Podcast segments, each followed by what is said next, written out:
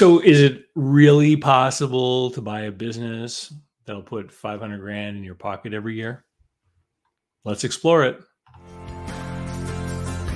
I'm David C. Barnett, and you're tuned in to Small Business and Deal Making, the podcast, YouTube channel, and blog where I talk about buying, selling, financing, and managing small and medium-sized businesses while controlling risk.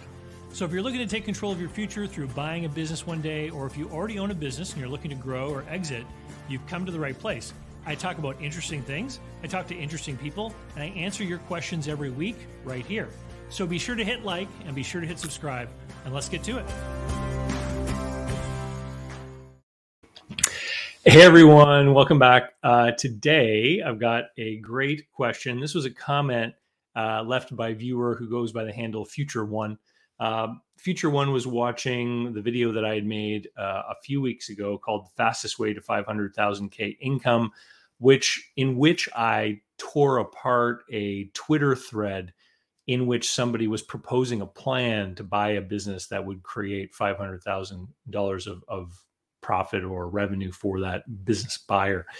And so Future's comment was, and I'll read it here, David, I just want to ask you only one thing. Is it ever possible to buy a good business generating $500,000 of income? Have you seen any happy buyers? Because all I see is the negative content in every single industry. Great, great question. Let's explore this. Okay. So there's your perspective based on what you're seeing online. So you're out there, you're watching YouTube, you're following people on Twitter, all that kind of stuff. So there's what you're seeing. And then there's sort of what is not happening. And I talk about this quite frequently, actually, especially in my long format conversations, like the holiday chats and things, because people who are talking about something in a public venue on the internet, for example, they usually are motivated to bring that into the public for one reason or another. And other people are certainly not motivated in the same way. So, for example, I've had Mark Willis on to my show for a couple of interviews about using whole life insurance, for example, to build up equity and how this can help you in personal wealth and finance and stuff like that. But when you go out there and type anything to do with investing into the internet, what are you going to find is a whole bunch of conversations about the stock market and mutual funds and options. Why? Well, because there's a whole bunch of people out there that sell those things that have huge budgets because, and they're out there promoting that, right?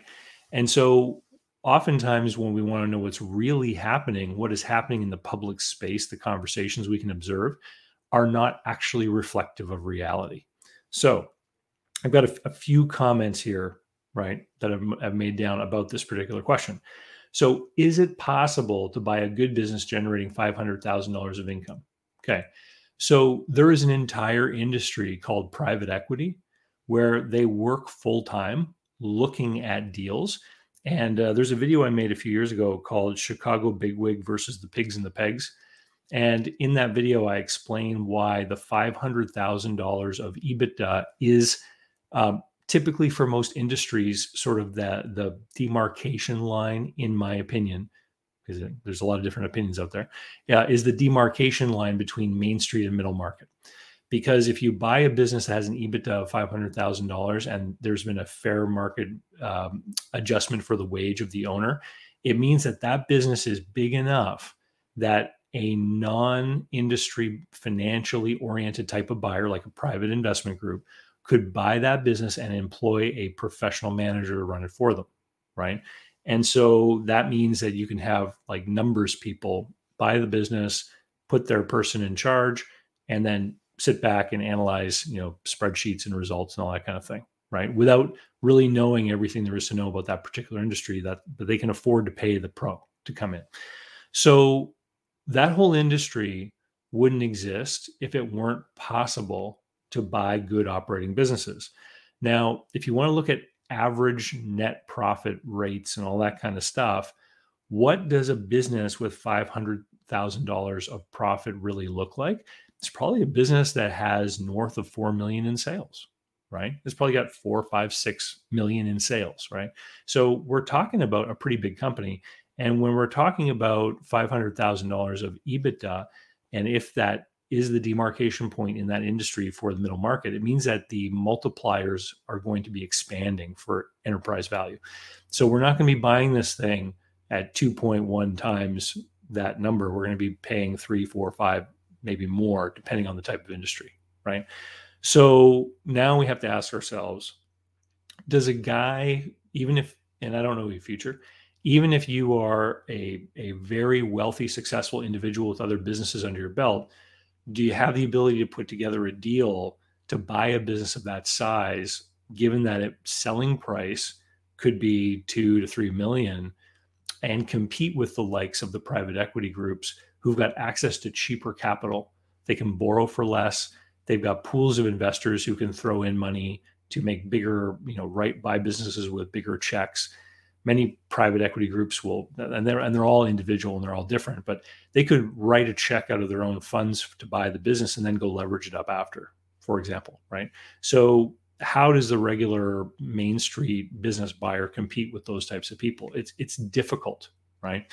And so most of the time, the businesses that are the good businesses with this kind of revenue, they're not going to be listed on BizBuySell for you, right? Let's think about the sort of ecosystem or the flow of a seller who decides to sell. So let's say somebody owns such a business today. They've got a $500,000 EBITDA and they're running their business. That person's business is big enough that they're not hiding under the radar typically, right? They can be identified by someone who's already decided that industry is right for them. So this person is receiving communications, emails, letters, phone calls, other solicitations on LinkedIn, for example, from people in that private equity industry who are saying, hey, would you like to sell your business, right? And so if that person were so inclined, what are they going to do? Hire a broker and put it on BizBuySell? They're going to engage with those people that are reaching out to them, right? And so it's impossible to know the true numbers, but it is largely believed that out of all the privately controlled businesses that trade hands, about 80% of them do so without an intermediary. So there's a buyer and a seller, private deal, off market, whatever term you want to use.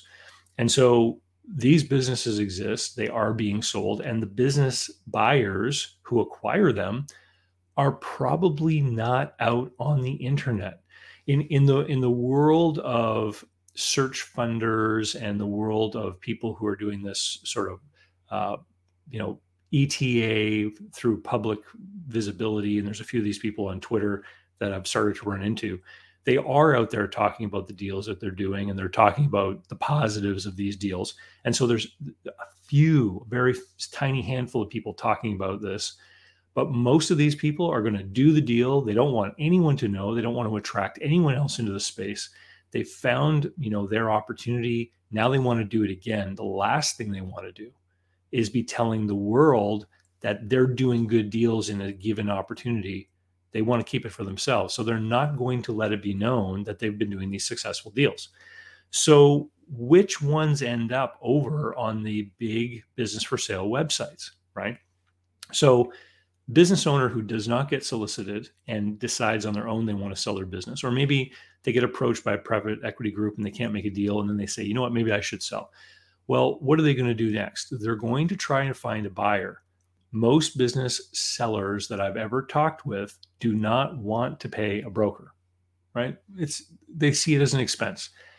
Many business owners have overcome a lot of obstacles and challenges in the operation of their business. And so a lot of them believe that they can pull off the deal of selling a business on their own, or they'll think, I can hire my CPA, I can hire my attorney, or maybe I need a different attorney or whatever.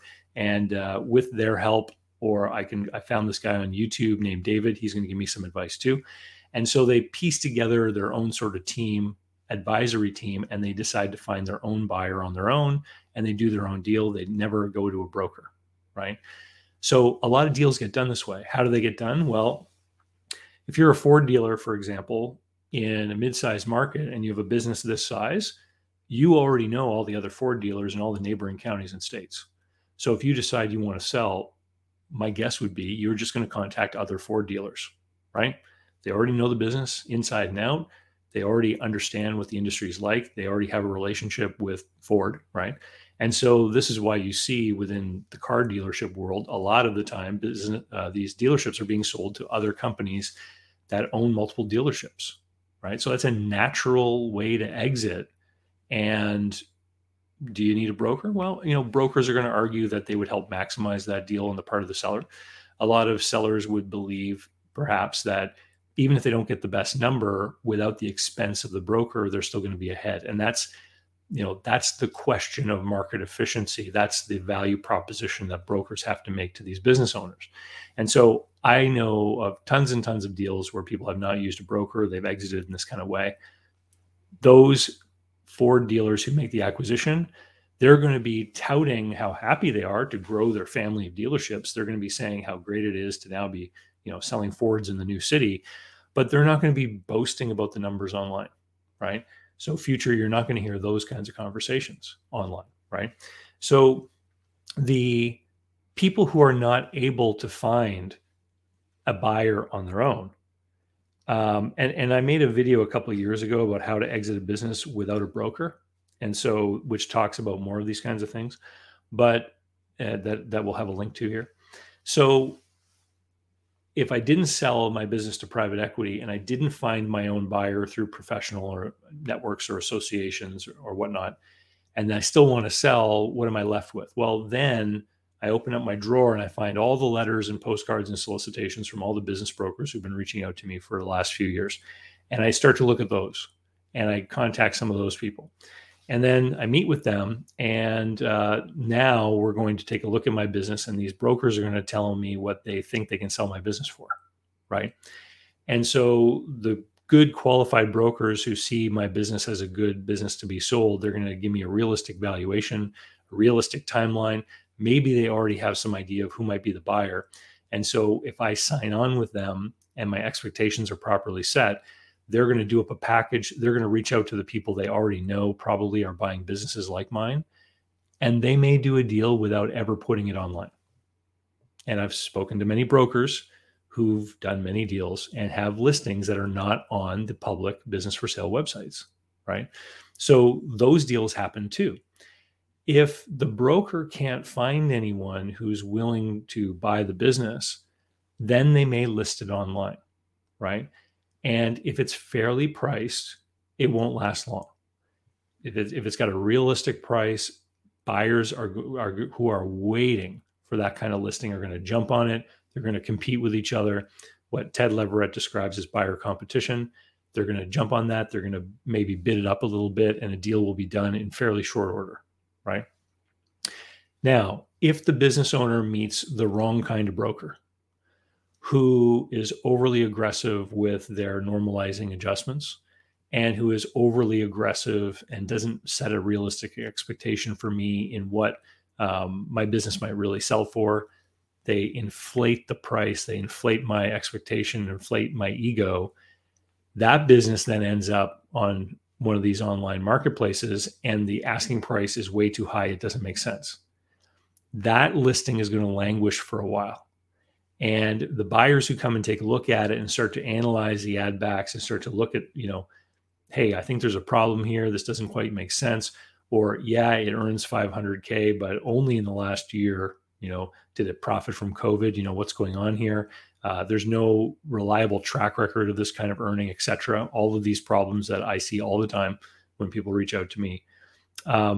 That business is going to sit there for a while. And then that business may be acquired by someone who's simply looking at these websites. And then if it turns out that there was some, you know, shenanigans going on in the normalization or things aren't really as sustainable as was presented, that person then ends up with a business who isn't performing, that isn't performing as well. And that person is angry, right? And so that person, that buyer, who thought they were going to be buying a business that was earning $500,000 a year, suddenly is not, but they paid a price commensurate with that level of earnings. Maybe they maxed out, you know, an SBA loan, they've got 90% leverage. And now that the earnings have declined, you know, they can't afford to pay themselves. they're angry, right? They put themselves in a bad place. And this is why you may be seeing some of this kind of content online. So to answer your question, is it possible? Sure it is. Can you do it? Depends on your resources, right? And I would say that for the largest group of business buyers are the individual people who want to buy a business, individual investor. And within that group, the biggest portion of them are people who are going to step into the management owner role. And they're going to buy the business. They're going to go there every day. They're going to work there every day. They're going to run this business. Okay, that's the biggest group. And so my advice a lot of the time to these people is to avoid the higher valuation middle market, come into the main street, but below that pig peg line, buy a business that you're familiar with so that you can work on growing it. And hopefully over the course of time, either organically or maybe through another acquisition or a tuck-in, you grow it across that pig peg line. And now you can exit at some point in the future at a higher multiple. Like that would be a classic strategy for someone who wanted to do this kind of thing. So they're out there. Remember, as a buyer, the only leverage you can ever apply in negotiation is a willingness to not do a deal. And so this is why it's so important to make sure that the deal works for you and to only make offers that are going to work for you and to not get overly excited and go into a heated negotiation where you keep pushing the line and you end up paying too much. That's not where you want to be. Because as long as you can do a deal that works for you and you've taken into account the potential risks and the potential downside of whether things could, you know, if you're buying a business at its peak and you're worried it could crest off a little bit, well, there's two ways to deal with that. You can deal with it by getting a better deal, which the seller isn't going to like, or you can deal with it through structuring the deal in such a way that if it turns out the business doesn't carry on in its performance, you then get a break on the price after the fact. And back in 2019 or early 2020, I was predicting that 2020 was going to bring us a recession. I didn't think the pandemic was coming, but I thought that we were ripe for a recession. And so within my program, Business Buyer Advantage, which you can learn more at businessbuyeradvantage.com, I created a module on how to buy a business in a recession or on the cusp of a recession. And it was talking specifically about how to manage the risk of a business's performance declining after you do the deal. And so, Future, if this is particularly your concern, then you would find that module very interesting, because I show you a couple of different ways that you can structure it so that there's recourse. So that if things don't work out the way you thought, there's either recourse to the price, recourse to debt relief, or recourse in the payment structure. So that if there's a temporary downturn, you at least have better cash flow management. Anyway, I hope that answers your question. All of you, buying a business, in my opinion, is less risky than starting one. But you're still talking about investing capital into what is the most risky category of asset. Don't ever forget that. There's something called Exter's Pyramid of Liquidity, which was created by a 1950 central banker, John Exter, I believe his name is. It's an upside down triangle. And at the bottom of the triangle is the most liquid of all assets. And he put gold down there. And then there was like cash and then treasury bonds and, the secure bonds, debt of big public companies. And like he works his way up the classes of risk. And the reason why he was doing that is he was saying, like, in a crisis, people always try to stretch to more liquid assets. So people that own stocks want to be in treasury bonds, and people that own treasury bonds want to be in cash, and people who own cash want to be in gold, for example. And so he was trying to create a risk framework. And privately controlled businesses were at the very top level of his pyramid, because we're talking about a highly illiquid asset. You could buy a business, and you could buy a business in a couple of months after negotiation, due diligence, financing, all that kind of stuff. And then if you decide you don't like it, it could take you years to get out. They're highly illiquid, highly risky businesses. The vast majority of businesses that are established long-term businesses are still not going to be around in 50 years or 40 years or 30 years, right? They're not like houses or apartment buildings. They're not tangible things that with proper maintenance are going to last forever. A business at its core is a system where money, people, and capital, such as machinery, equipment, etc., operate together to produce a cash flow. All kinds of forces are acting against that, right? You've got regulatory forces from the government. You've got competitive forces from other people in the industry. You've got other changing, factors in the marketplace. Demographics might be changing in the marketplace that the business is in, meaning fewer and fewer people are in the market for the product or service, what have you. All of these forces are acting against it at all times. So there are risks in business.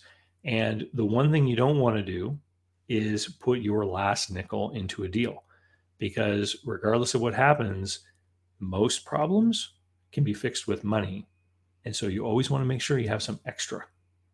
And this is why buying businesses is not something I recommend for broke people. If you head over to davidcbarnett.com, there is a tab, there's a menu bar. If you're on your mobile phone, you have to tap the thing that shows the menu.